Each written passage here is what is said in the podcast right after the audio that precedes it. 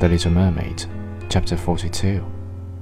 After we have striven for 300 years to do all the good in our power, we receive an immortal soul and take part in the happiness of mankind.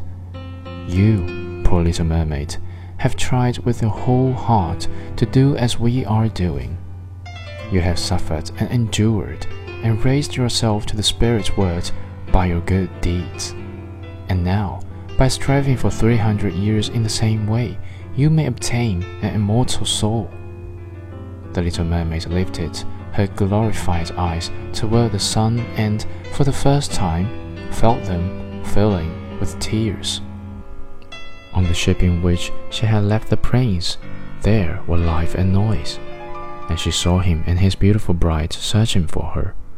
Sorrowfully, they gazed at the pearly foam, as if they knew she had thrown herself into the waves.